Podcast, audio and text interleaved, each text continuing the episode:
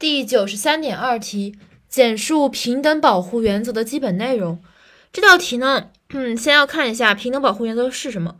平等保护原则是民法中平等原则在物权领域的具体化。而在平等原则中，它的基本内容总有四项嘛。第一点就是，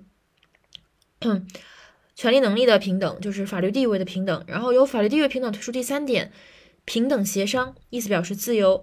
然后呢，看。第二点和第四点就是适用平等和保护平等，这里没有协商的问题，没有平等协商问题，所以是三点。第一点，法律地位平等，所有民事主体在有关物权的法律规范中都具有平等地位。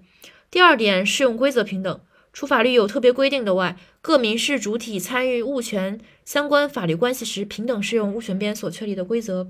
第三点，保护的平等，所有民事主体受有关物权的法律规范的平等保护。综上所述。